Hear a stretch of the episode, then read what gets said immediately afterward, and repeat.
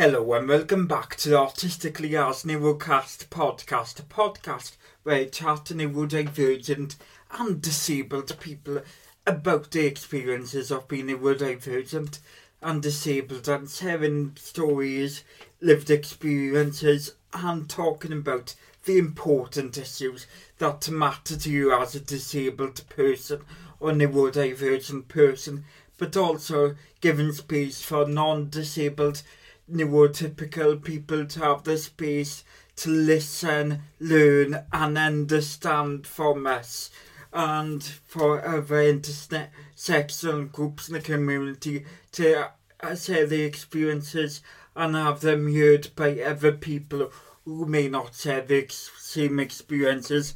And hopefully, at the end of each podcast, you might have come away from something that you might have not had at the beginning of the podcast and heard and found something out new out and had new take on disabled and neurodivergent issues.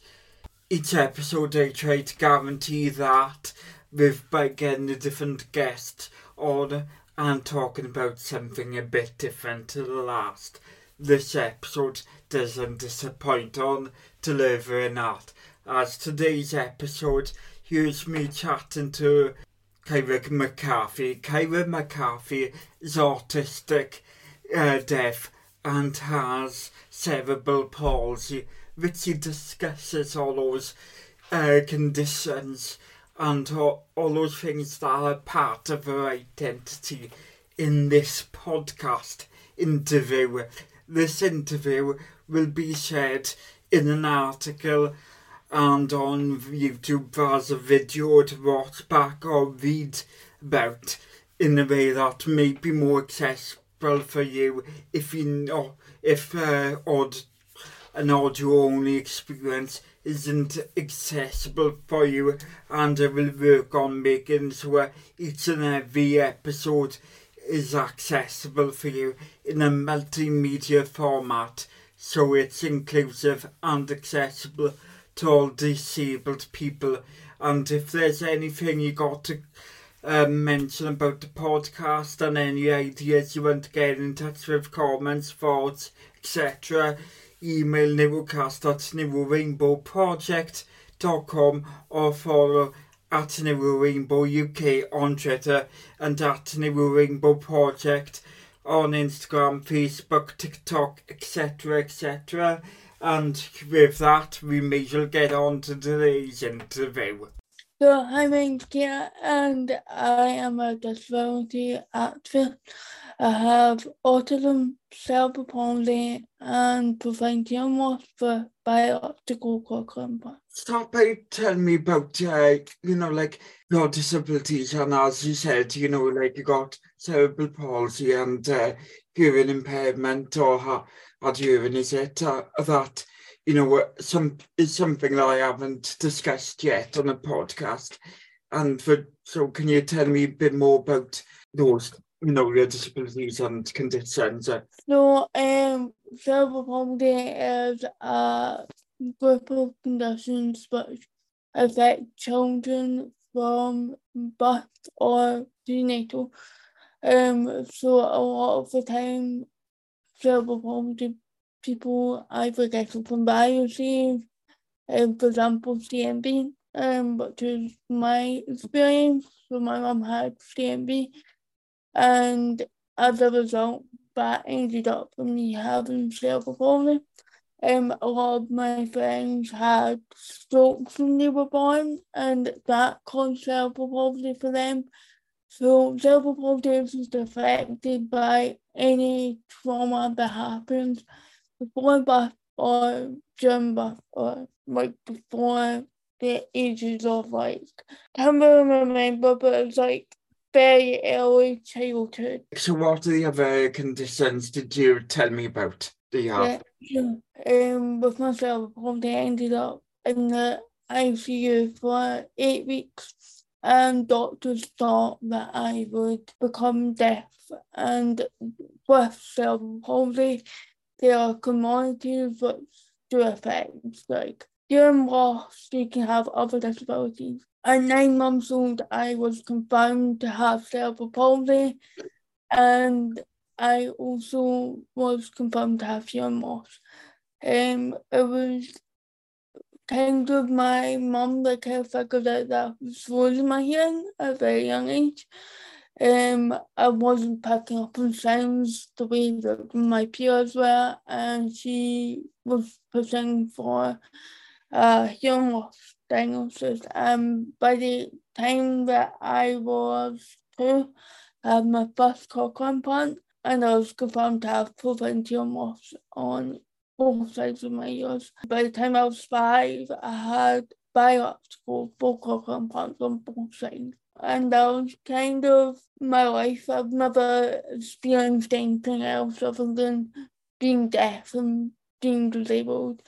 Like a lot of people always ask me, like, if you were lost to hearing at a very young age, do you remember life before getting your cochlear implant? But I cannot because all my life I've always had either hearing or cochlear implants.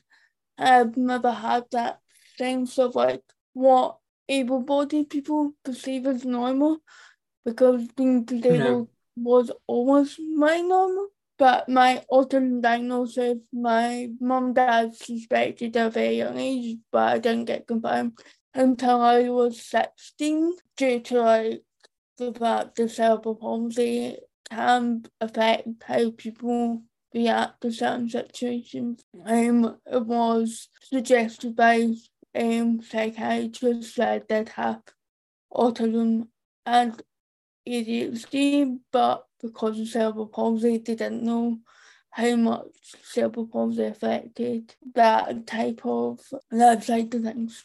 Yeah, as a guess for that, you know, it seems that from young age we've been diagnosed with uh, being deaf in uh, two, two years had with the implant and having cerebral palsy.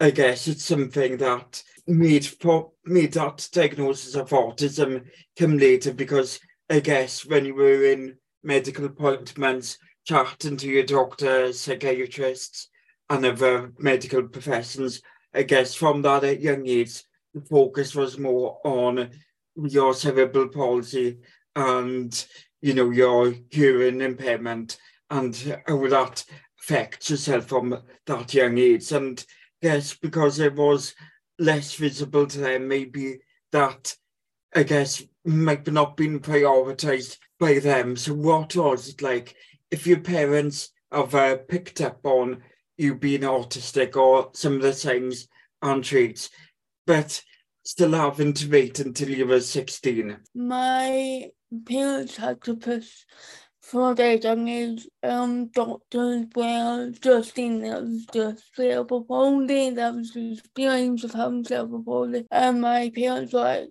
no, this is definitely autism. Me, she was having meltdowns, she's getting upset about the smallest things and doctors are like, oh no, and I think that type of thing was like giving my parents the reality of having cerebral palsy or having like a additional support need is that your cerebral palsy is almost going to be the number one thing that people are going to see before you talk about everything else. Like I was talking to a friend of mine who's just there, and I'm obviously not just deaf said, when you introduce yourself, how would you introduce yourself? I was like, I will talk about cerebral palsy first before all my other diagnoses because cerebral palsy has been the big thing. Like that's the thing that doctors talk about. That's the thing I go to the hospital about. And it's always been such a big impact on my life I don't think about anything else other than cerebral palsy. And I think my parents have always been advocating with the doctors to make sure that I was getting the best help I could. Even from a very young age, they were fighting for me to be able to walk, talk. Um, I, I kind of am always kind of grateful that my mum was in the NHS. I knew that these types of things my parents was just always so passionate about making sure that I had the same experience as my um, older sister and then eventually my younger sister. And they always viewed my disability as just something that was a part of me. They never treated me any differently from my siblings. And that type of like, particularly now as I've turned 18 months to now 19 and I am experiencing the adult services, I kind of am slightly grateful that my parents have fought for me all my life. Yeah. Now I get to experience adult services and how disconnected it is. That it's almost as if they don't know that disabled adults exist, particularly cerebral palsy. Because all I've seen from doctors is maybe in the last year, due to the pandemic, of course, but also the fact that kind of doctors just forgot about me. The moment I turned 16, like I needed like Botox, I needed like physiotherapy, I needed like some sort of support, but there was nothing in place because pandemic happened.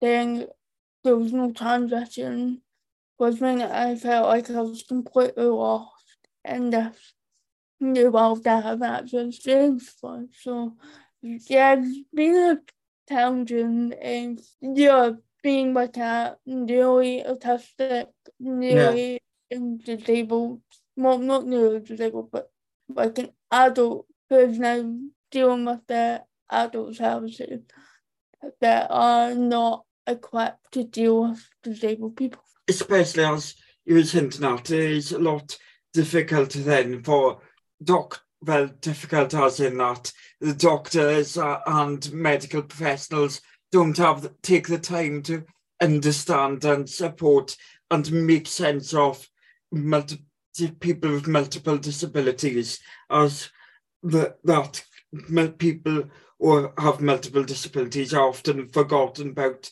and that was hinting with your cerebral palsy that one side your disability gets focused on more than actually also uh, looking at the other areas of sport or things that you need or and recognised by your dis- disability.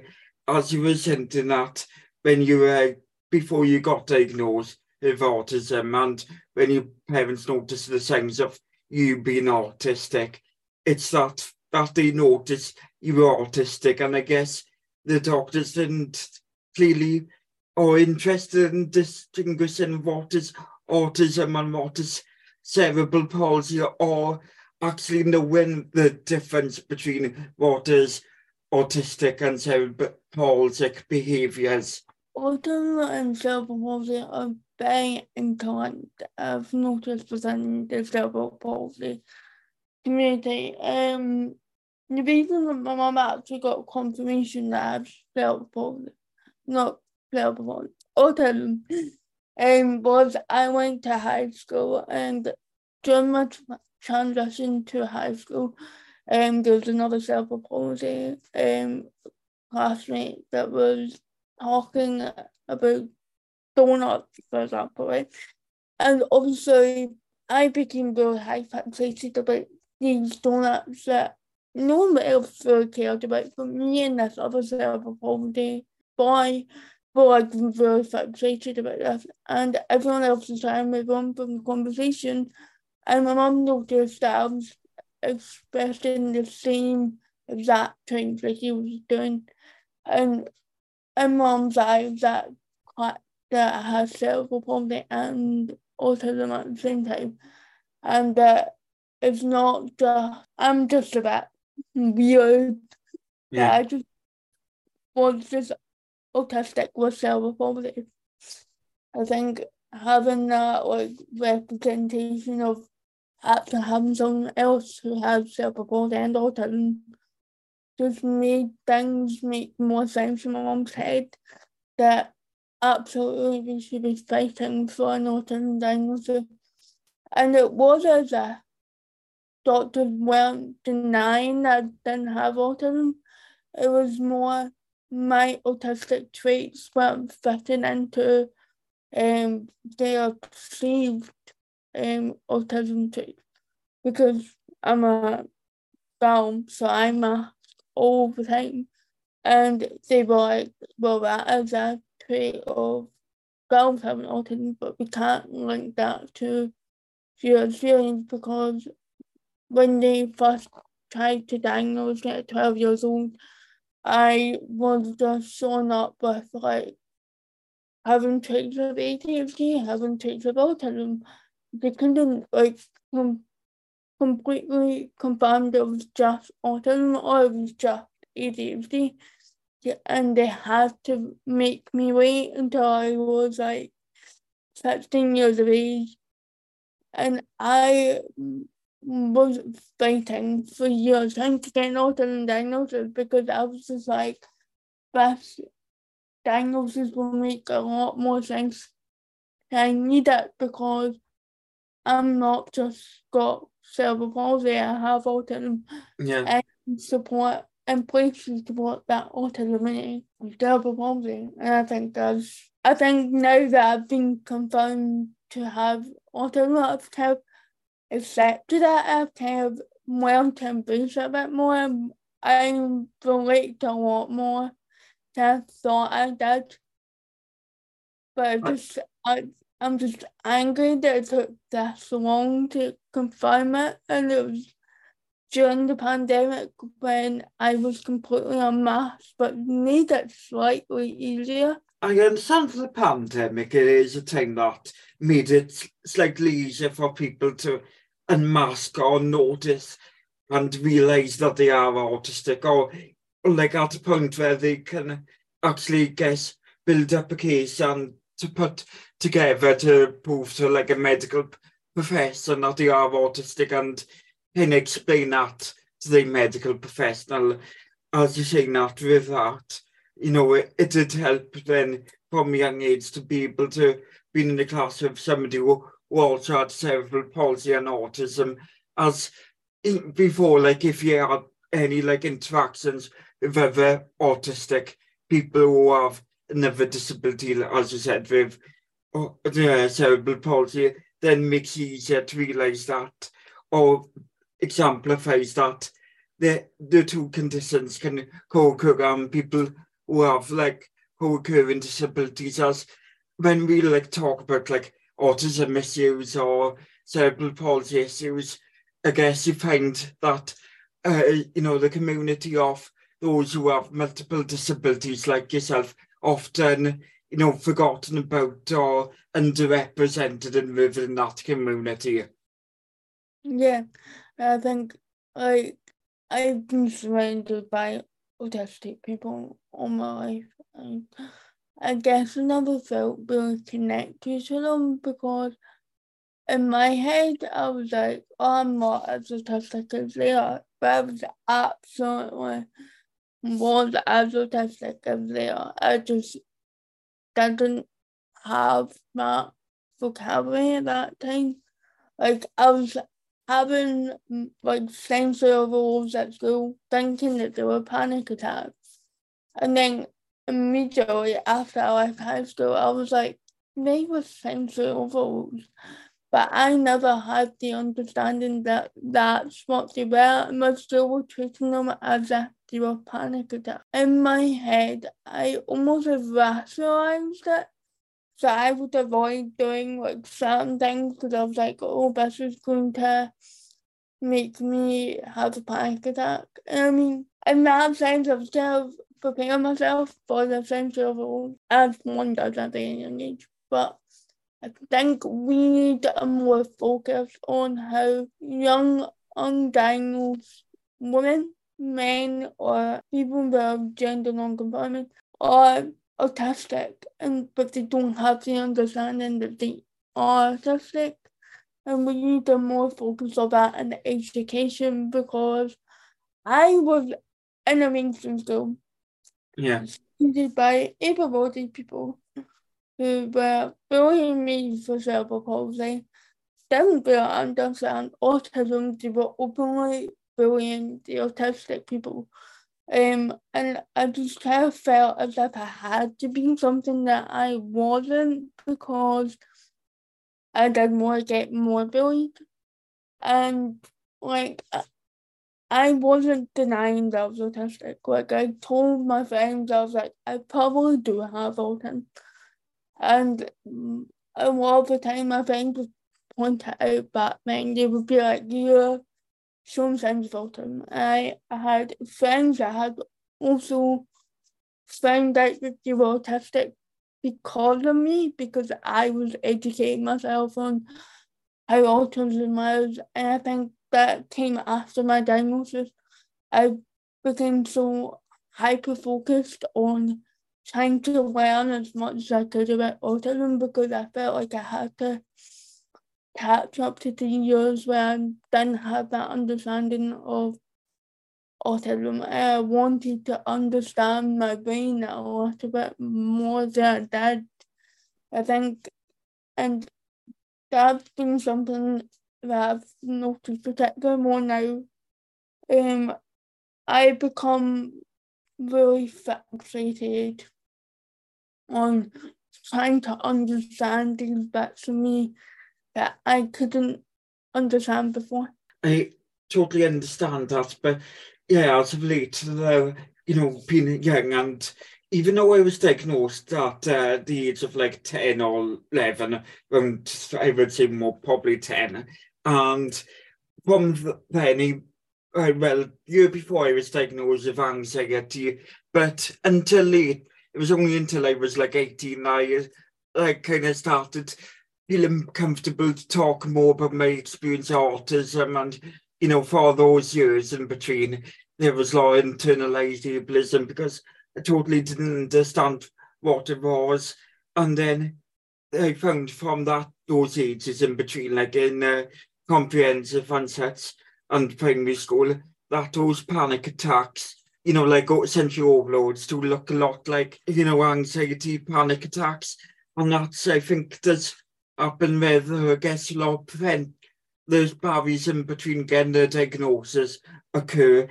As I said, it, it's quick, courageous and that you was able to start talking to your friends about being autistic before you even got diagnosed as I think that is something amazing not to was something I would not have the confidence to be able to feel comfortable, you know, uh, explaining that. And as you were hinting at, you know, a venue like in a mainstream uh, school with, uh, you know, uh, bullying that happens to anybody who's neurodivergent, they're not something, I guess, whether you started the masking as, as a safety mechanism, but it's quite good that the other people around you, you could find that the you, know, you can start to educate them and they can learn about actually they were, were autistic as well. Yeah, so I that's how I actually got into activism. Um, I love to talk about cerebral palsy um, because I was so fascinated about cerebral palsy. I had to share it with every one of my classmates. Which at that age, teachers should have known that I was autistic because I just kept bringing it up every five minutes. But I was so interested in educating people about cerebral palsy. And during the pandemic, I started working with the National Children's Society to kind of almost understand what my experience being deaf was because although I felt quite excited being deaf, I just kind of never focused on it. I was like, oh, okay, this is just part of me. I don't really care about it. So I started working with National Deaf to talk about the impact of being deaf. And I brought up the fact that I'm not only just deaf, I have additional support needs and, and cerebral palsy, and they were very interested in the site because there was a lot of awareness of being deaf, but also being deaf and disabled. Because all I saw was deaf, able-bodied people talking about their experience being deaf, and I was like, I can't relate to that because my experience is not just deaf. And from that, I started the campaigning for education being a little bit more diverse, to talk about disability within mainstream education. As a lot of the time, bullying happens because no one understands what the person is, like what their disability. Yeah. And that was kind of when I started to kind of be like, okay, I want to start pushing this.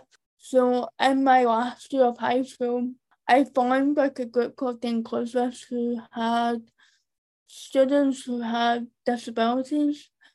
Obviously, they were all undiagnosed, so some of them had autism, some of them had um, hypermobility, but they all had some sort of disability.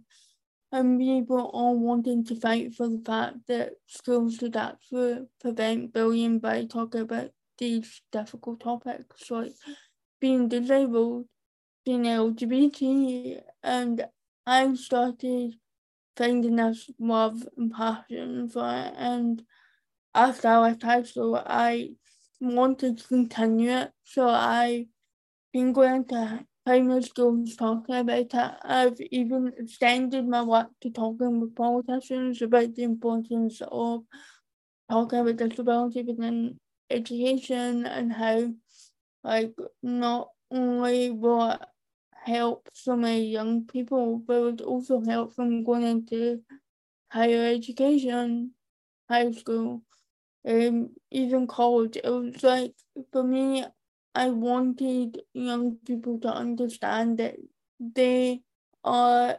completely not alone in who they are, but also having their non-disabled peers understand that that's who they are as a person. So I think like I'm kind of glad that my work is kind of expanded to not just playing school, but for the education, like people let me talk about how college is supportive place for um disabled people and stuff like that. I think I love just being able to push for this more aware education about disability. Yeah, this is something that's important and something that I feel is something that I would like to see and would have helped me a lot if there was that education within school.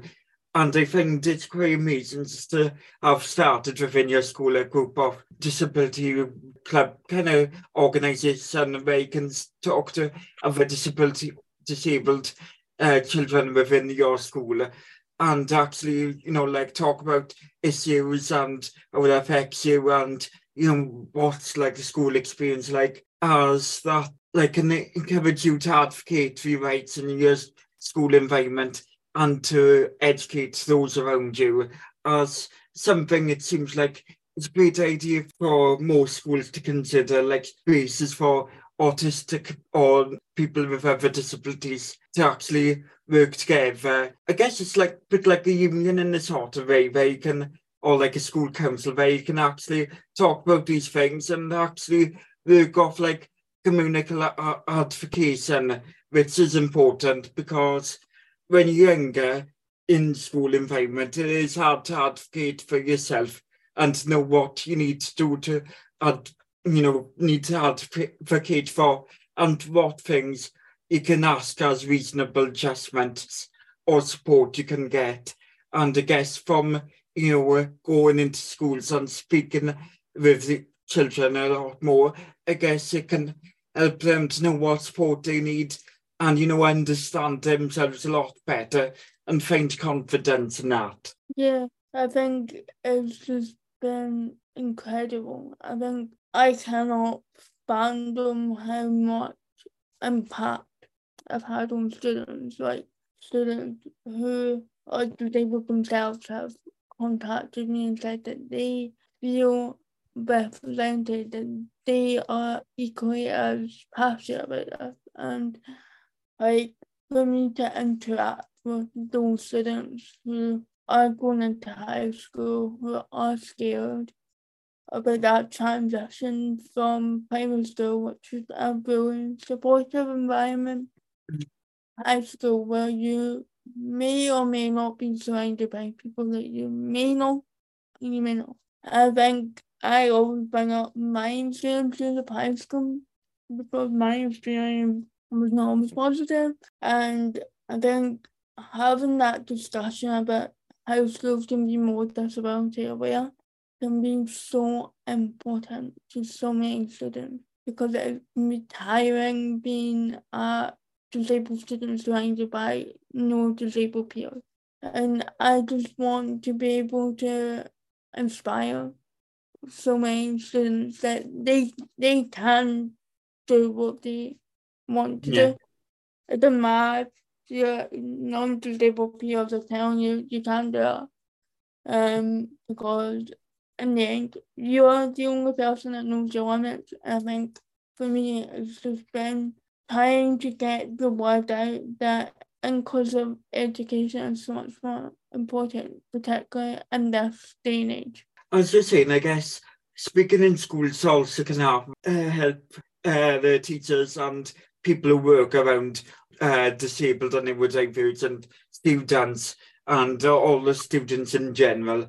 As uh, I guess when you're in school, you know, teachers might not understand other aspects of your school experience that became quite negative if you're having like sensory overloads or meltdowns and, and teachers might not understand sensory overload, sensory sensitivities to burnouts, shutdowns, and that overwhelm that comes with being neurodivergent and like being autistic or having ADHD on sensory processing condition and actually talking about how that, you know, like you, your autism and your hearing impairment can affect your audio processing, be having both conditions and actually like to explaining what in, like or cerebral palsy students need as well with that and I guess having those conversations as well as students but teachers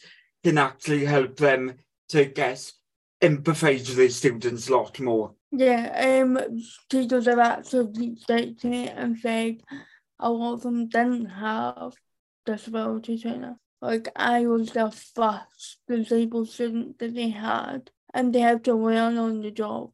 And I was quite shocked about this because not only did they not understand the experiences of disabled students, but they're having to learn how to handle all these brand new experiences. And like, I'm so thankful, like, my English teacher is so understanding and I was so supportive during his time there. And I think I we need more teachers like them who yeah.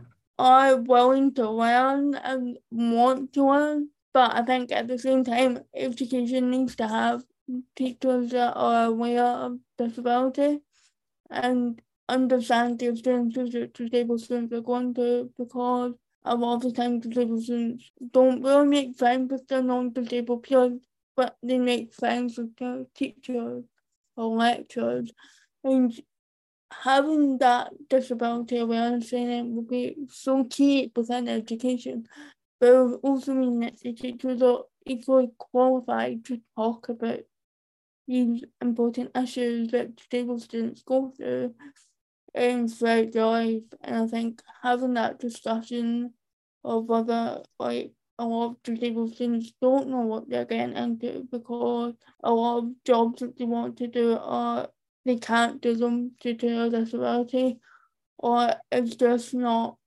something that they can do. I think the education as it is is only geared towards the neurotypical able-bodied person and it is not equipped to handle mainstream disabled people. And one thing I got um, from my physical therapist um, so in my transition to high school, my and dad had taught at other schools that were disability friendly. And my um, visual therapist told us that we had to go to a special needs school. And my mum and dad were like, absolutely not. Um, my child is able to things that are known disabled people are able to do. I think there's always been this focus that if you have a disability, you cannot do X, Y, and Z. I've like left high school with like amazing grades, and I think it's down to the fact that people only the fact that I could do it. But I think it's like in all parts of life, I think we need to have more disability awareness in media and TV and like education and medical like side of things and social care. Like there's so many things that we could have that make life easier for disabled people.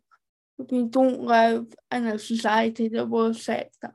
And so what are the key things? So like if you could suggest a few would make, you know, things easier for people who are disabled in society? Um having like lifts at work having sensory spaces where autistic people can go to if they're like feeling overwhelmed, having quiet rooms, having like toilets that actually walk. Like there's so many things that like people look at, for example, a ramp and they're like, well that's good enough and but it's not good enough because the disabled person can't get up it or it's just rocky or like we when engineers do all the accommodations for a building, they're only thinking about what caters to one group of disabled people, whereas we should be able to cater to all disabled people,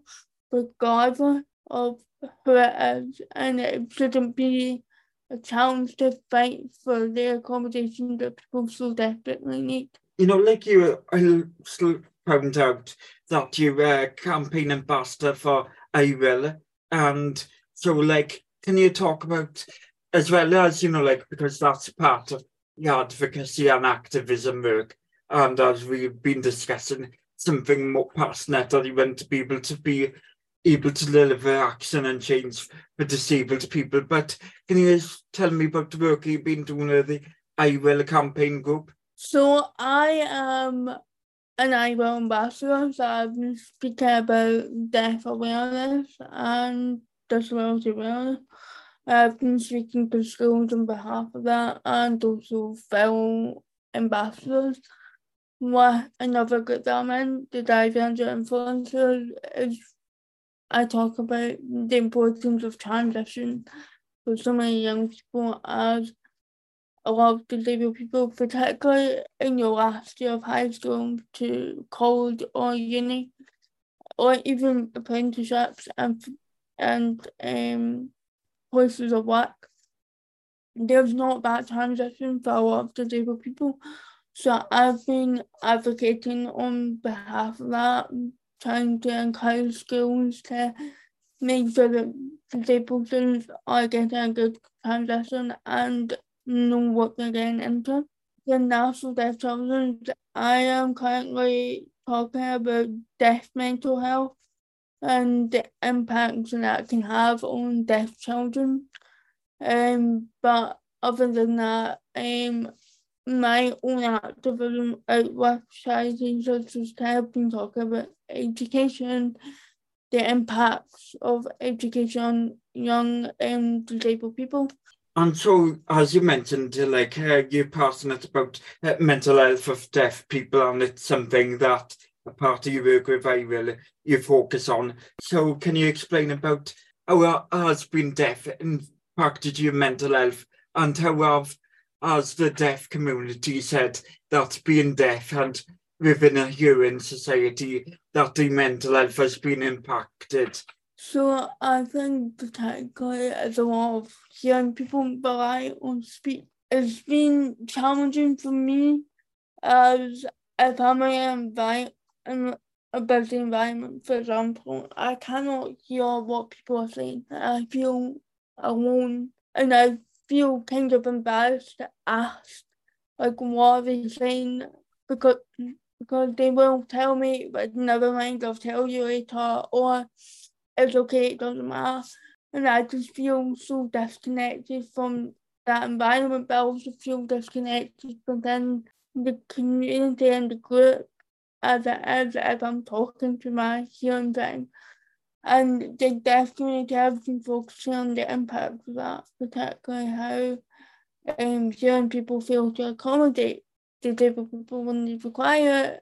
And it's been um, very important thing that the National Times have raised awareness about. Uh, um, sadly, a deaf content creator, deaf family that passed away, and we have had the conversation about that and how it has been really heartbreaking for disabled um, and deaf people, particularly of this loss, this amazing content creator who shone a light on deaf mental health.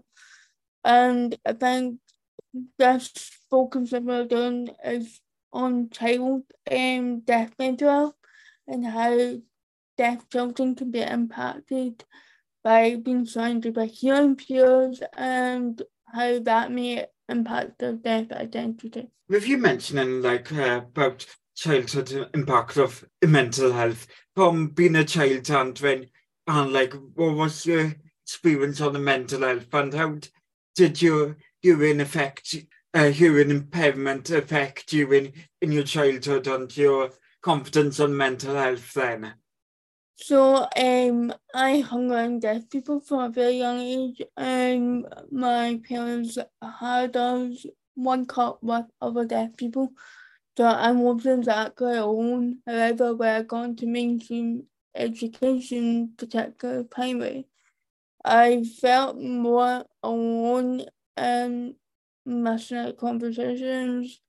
Like I couldn't do the things that everyone else was doing, like if they were playing football, I couldn't do that because my implants fell out. And obviously, I was also disabled, but it was more, I just felt as if I couldn't connect with my friends because they were able to go to concerts and hear everything that was being said, but I, all I heard was just noise and it was tiring and like cochlear implants have been developed like, quite well. And back when I first got my cochlear implants, they were not as good quality as my cochlear implants today, which meant that I was missing a lot more conversation. I was relying on lip reading, and I just was just exhausted all the time because I was missing conversations. People are giggling about a joke and said that I couldn't catch up on that. And it's just deaf children miss out so much. And I think it's just that whole experience of being deaf, you on a lot. And a lot of the time, I wish I wasn't deaf.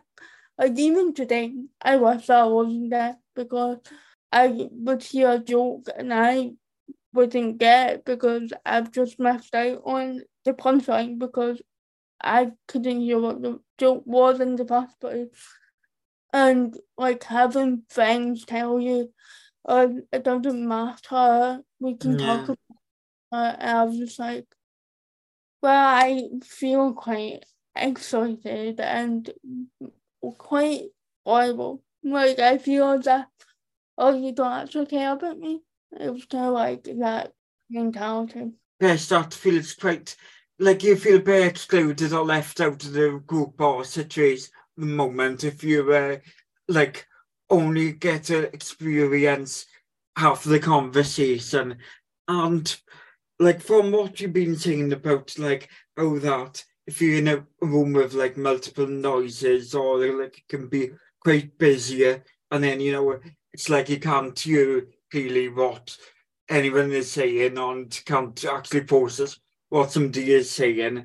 And as you said the same with like if you're at a concert music area you know like it kind of just all messes into like kind of one big noise.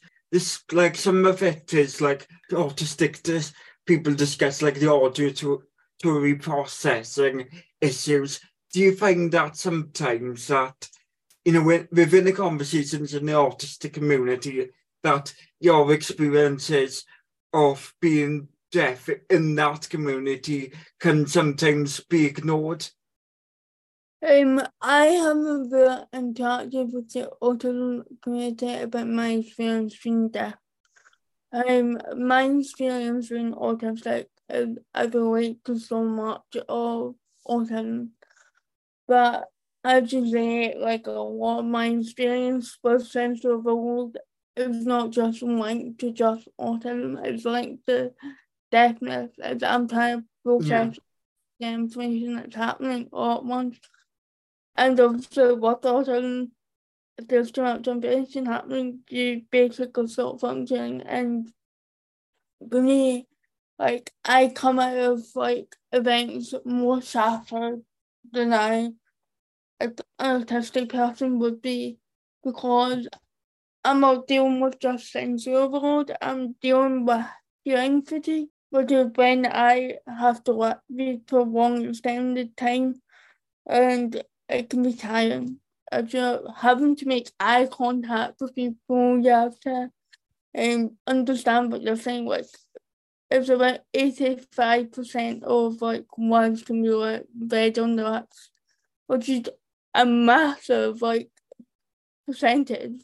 Yeah. It's quite tiring because that 20 odd percent you're missing out because you can't actually hear what's happening. I think I'm kind of grateful for the fact that I have professionals because days after like events and concerts I go to, I can take off my pants that I can like live in silence for like to kind of recuperate from that because the world becomes quite loud after a while and I just kind of like sat in the silence of my own world and I enjoy having that ability to take off my impact.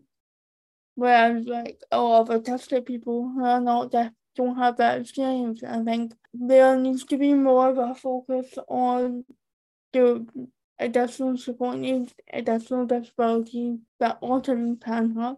Yeah, that is something definitely important, and want to be able to explore that with the podcast as, you know, if, you know, we discussing issues such like this, you know, if I was just discussing with people who only got a diagnosis of autism, the conversation would only go so far and wouldn't be representative of all autistic people and you know, people like yourself and anybody ever else with any other additional disabilities along with autism or any other neurodivergent condition deserves a, a place to speak up and a place to be able to communicate their needs and experiences in the community just like anyone else and this is something that is vitally important of what I want to do with this podcast. You know, a lot of the focusing on it is triggered off the other aspects of, you know, where your other your disabilities.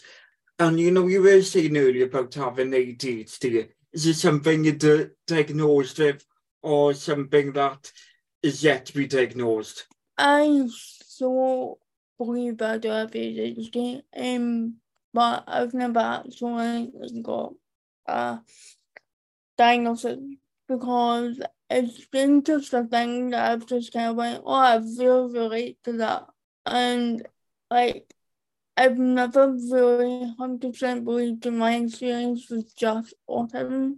Like, I've been telling mom for years that I think I have ADHD, and she was like, no, you don't, you have autism. I was like, no, there's so much of ADHD that I have. And like it will not be a surprise to me if I ever go down and get a ADHD diagnosis that if the psychiatrist says, Yep, you have ADHD, I wouldn't be surprised. But with cerebral palsy a lot of the time a lot the traits can be interpreted as ADHD because we are quite impulsive but very chatty, we love to get things done we forget everything to us and a lot of autistic people with cerebral palsy have that experience. Um, but I I believe that I have ADHD. I don't think I'll ever really tell people, but I think it's something that maybe one day I might go and get a diagnosis, but Yeah. I've just been diagnosed with autism not only it's like three years ago at this point. and I think I'm still learning quite a lot about myself. And I think um, until the day that self discovery comes in I think I'm gonna with just being autistic until something else sticks out to me that I need to Yeah. get Yeah. diagnosed. because I said that if you, I guess, don't n- need it like for certain things, then you know you can just, you know, know you're artist or eh, have like traits of it, or you know, like potentially have ADHD without ha- having that diagnosis. If you can uh, almost like live without needing a diagnosis, and uh, like that's something that I guess m- most people wouldn't think of with cerebral palsy and something people to know about uh, have uh, you know like the less visible traits of uh, cerebral palsy having uh, you know like ADHD. So what do you find of like your uh, uh, cerebral palsy? What are the traits that people don't tend to think that would be related to cerebral palsy? Um, so I think cerebral palsy obviously a physical disability, but it can affect the wiring of your brain, and like I don't know any traits that people wouldn't like link to cerebral palsy. There are so many, uh, like I don't know any off the top of my head, but I do know the experience of cerebral palsy and autism um is very linked and like there's been studies on it and like that's how my my neuroperson for autism and my I don't remember her but she asked for um my autism diagnosis and what she did was because she was doing a study at the time about cerebral palsy and autism and she like dad all that basically fit into it. But my experience of having cerebral palsy made it different. So we done like a unofficial diagnosis and mm, I fit into autism. I think as I got older I think it became more clear what was autism and what is cerebral palsy. Um, but yeah, I think cerebral palsy and autism is a of unique experience. I feel like there isn't much conversation around it because people don't know about it or there's just a lack of awareness that you, you Yeah. have uh, like more than autism. You could probably Yeah. have ADHD and stuff like that. like unless you know like the conversations aren't happening and you know like i'll say like when people talk about autism in the media and many have like mainstream media representation of autism it tends to focus on autism alone and not have uh, additional disabilities and as I say that's something that you know like leaves autistic cerebral palsy people out you know are like excluded from and as I say, like, if you do these conversations more, we can understand more about it. Uh, and then, as seems hinted at, there's a lot to learn and be understood about the, you know, two, two experiences in one or two conditions in one. And then it's something that you've been learning a lot about yourself. I think more now I've begun to just notice things that like I would have never noticed at like twelve and like the things that my parents would bring up and I would be like, Oh, that that's autism. But you know, Yeah. my experience has always been kind of almost like cerebral palsy. Seems like your parents have Get away No. with seems like your parents always been quite good at trying to understand your autism, your cerebral palsy, and support you in the way and and advocate for you, and being able to learn and being able to do their own research, which has been great, I can imagine. Yeah, I think like my parents have been my biggest support. I think from a very young age, I think like them being able to like notice these things at a very young age, I think has really helped. Like yeah. me as a person. Because I'll say, like, you know, it, uh, like it seems like you wouldn't been in the place where you are today. Like if you know, be, being quite confident and being able to speak out and like I said, start that group in school with other disabled people and actually talk to your friends if you haven't had that support and confidence from those who live around your home and I guess that emphasises but you know having a good background of having good parents and guardians supporting you. Does you know for a disabled person as you well you've been able to at a young age of being able to speak up and learn so much about your disability and help so many people learn about your disability is something quite amazing to do. Yeah, I think the support that I've had from like not only my parents but my grandparents I think it's been very supportive and they've all kind of celebrate everything I do. Like we all celebrate each other's achievements and I think but what what what I do is kind of linked to my parents' like ability to fight for me within like from the beginning I was born to now I think a lot of the support system I have has actually encouraged me to be more confident in who I am today. Understand how that would make you more confident in who you are. And you know, that's a good thing of like great cheerleaders around you, you know, just be able to motivate you and believe in you and instill that confidence that you can do things. As you said, they try to help you like be able to have the confidence confidence to try and do things for yourself. It's sometimes is hard for autistic and cerebral palsy people to have their confidence and support from people behind them.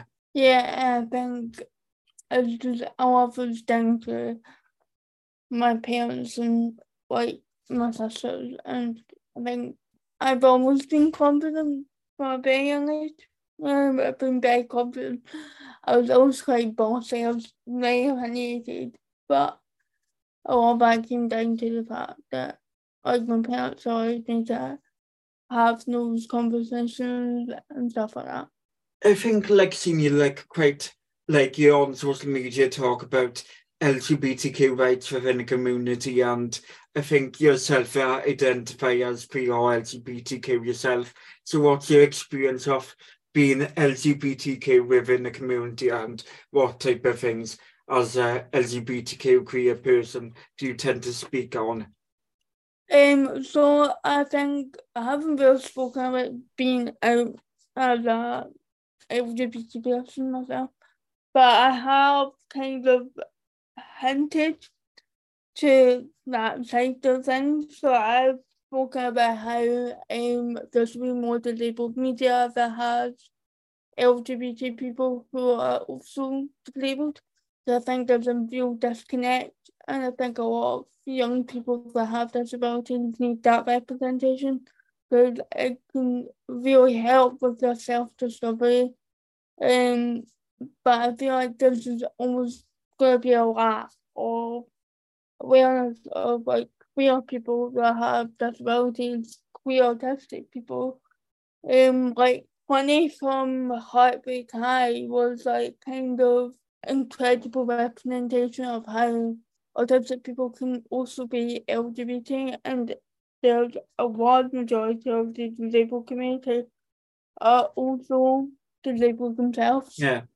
So I think having that representation shown onto the community and like have someone that even if it's a side character that has I don't know a girlfriend, a boyfriend, yeah. it's just showing that disabled people can be LGBT at the same time. Yeah, I think it would be brilliant to have like just a character. Like they don't have to have palsy, but even if it's just that physical disability, that on TV um, can really help a lot of like young disabled people just have accept themselves a wee bit more.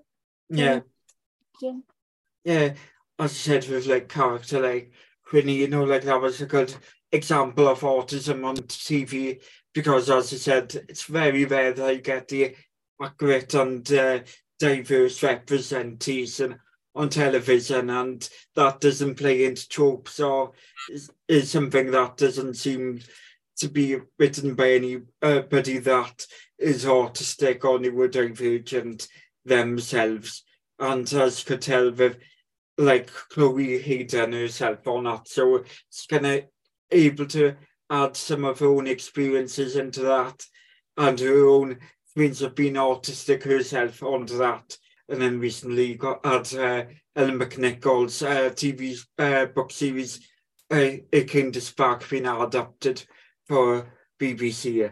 Um, I would love like a lot more conversation about how education can impact like disabled people, like more like the bullying side of things, because obviously bullying can really affect disabled people's self-identity of themselves, but also their understanding of who they are.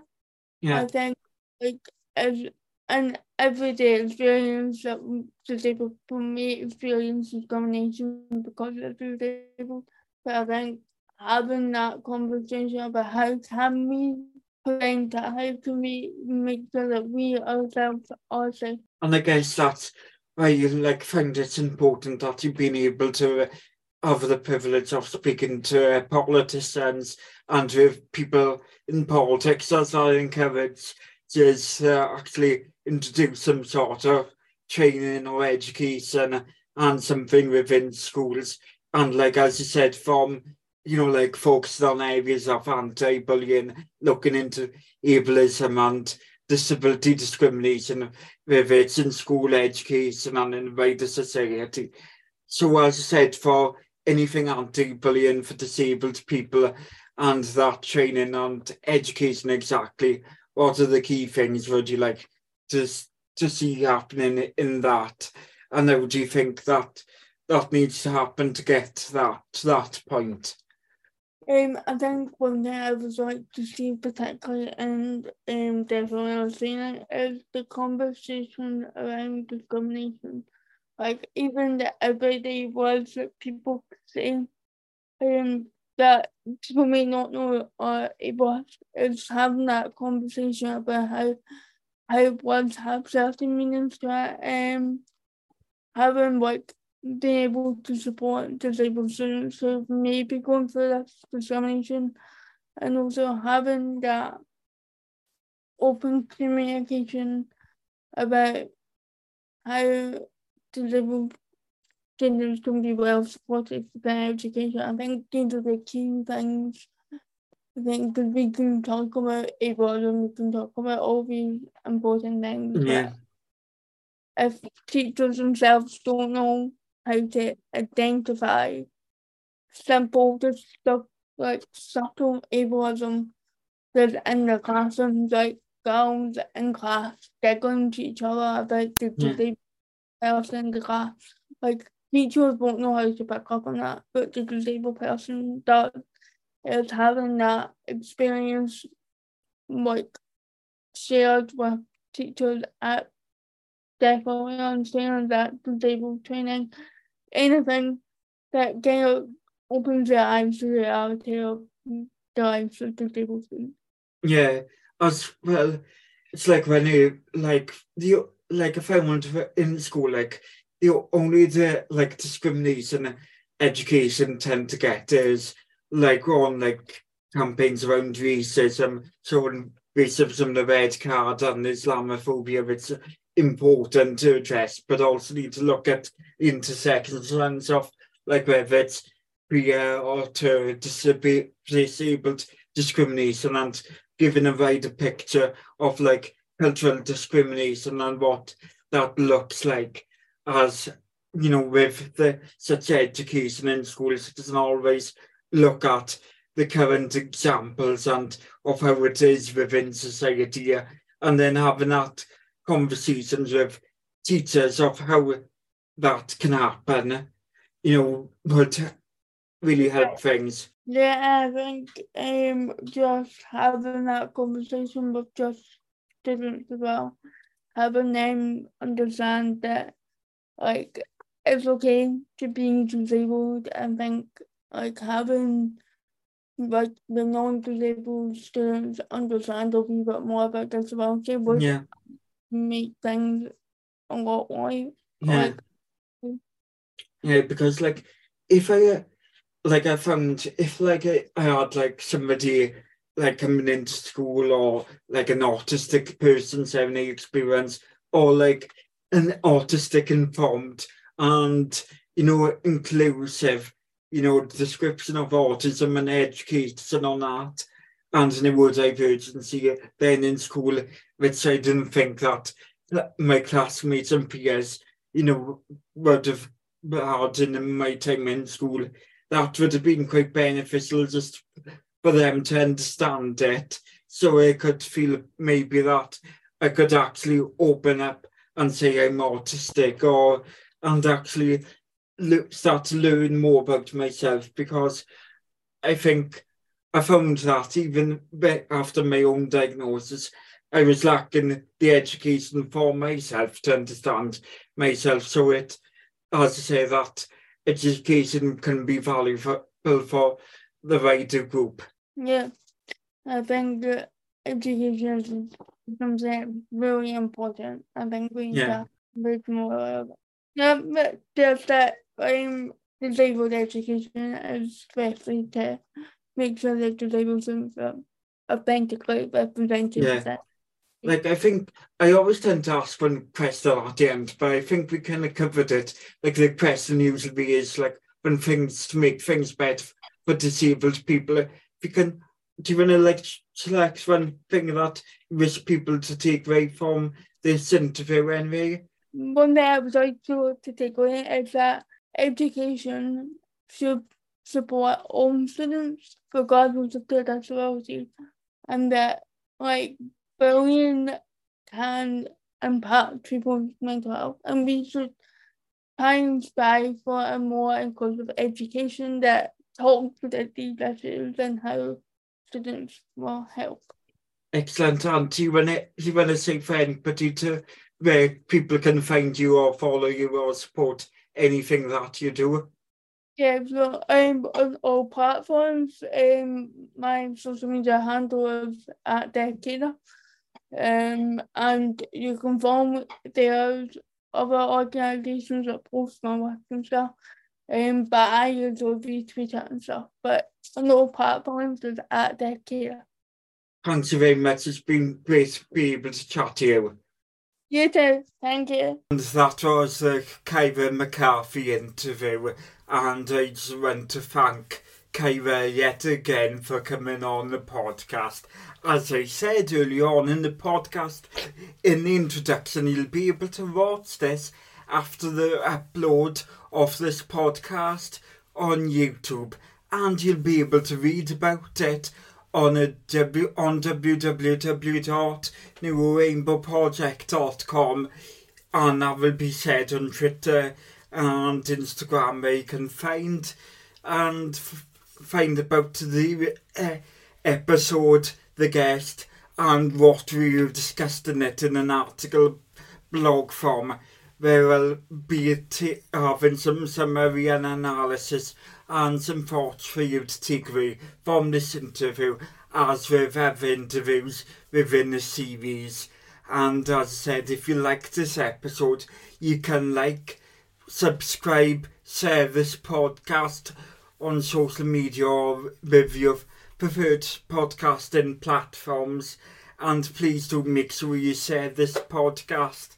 And if you're on a podcast platform like Apple Podcasts, please consider giving it a review and five stars so people can find this podcast and listen to it. And I hope that can encourage others to do so, as it seems more people are listening to this podcast and by the droves, and this is reaching a, a multinational audience, favourites from America to countries within Europe and Asia to the uh, uh, Australia and Oceania, right across. It seems to be reaching a quite a global audience now, and I hope that I can continue uh, increasing the size the audience and hopefully by you sharing these conversations you do so. And keep, help grow this as well. And as I said you can contact Neurocast at uh, neurorainbowproject.com email at if you got any ideas comments and things you like to, to say. As I would like to get to know the listeners behind the podcast and hear your stories and thoughts on things we discussed on the podcast. And as I said before, you can contact and follow this the Neuro Rainbow Project on Twitter at Neuro Rainbow UK and on Instagram, Facebook, TikTok, and other social medias using has using the handle at Neuro Rainbow Project. And you can find and you can interact with the podcast using the hashtag NeuroCastPod and use that across all social media platforms. Say with the social medias, you can use that to get updates on up and coming guests and requests for podcast guests and any other podcast items we discuss. And thanks again for listening, and I hope you enjoyed hearing this podcast. And I'll be back with you next Sunday with a new episode of the podcast. And see you then. But this was posted by myself artistically uh, for Neuro Rainbow Project and by our audio production. Thanks again.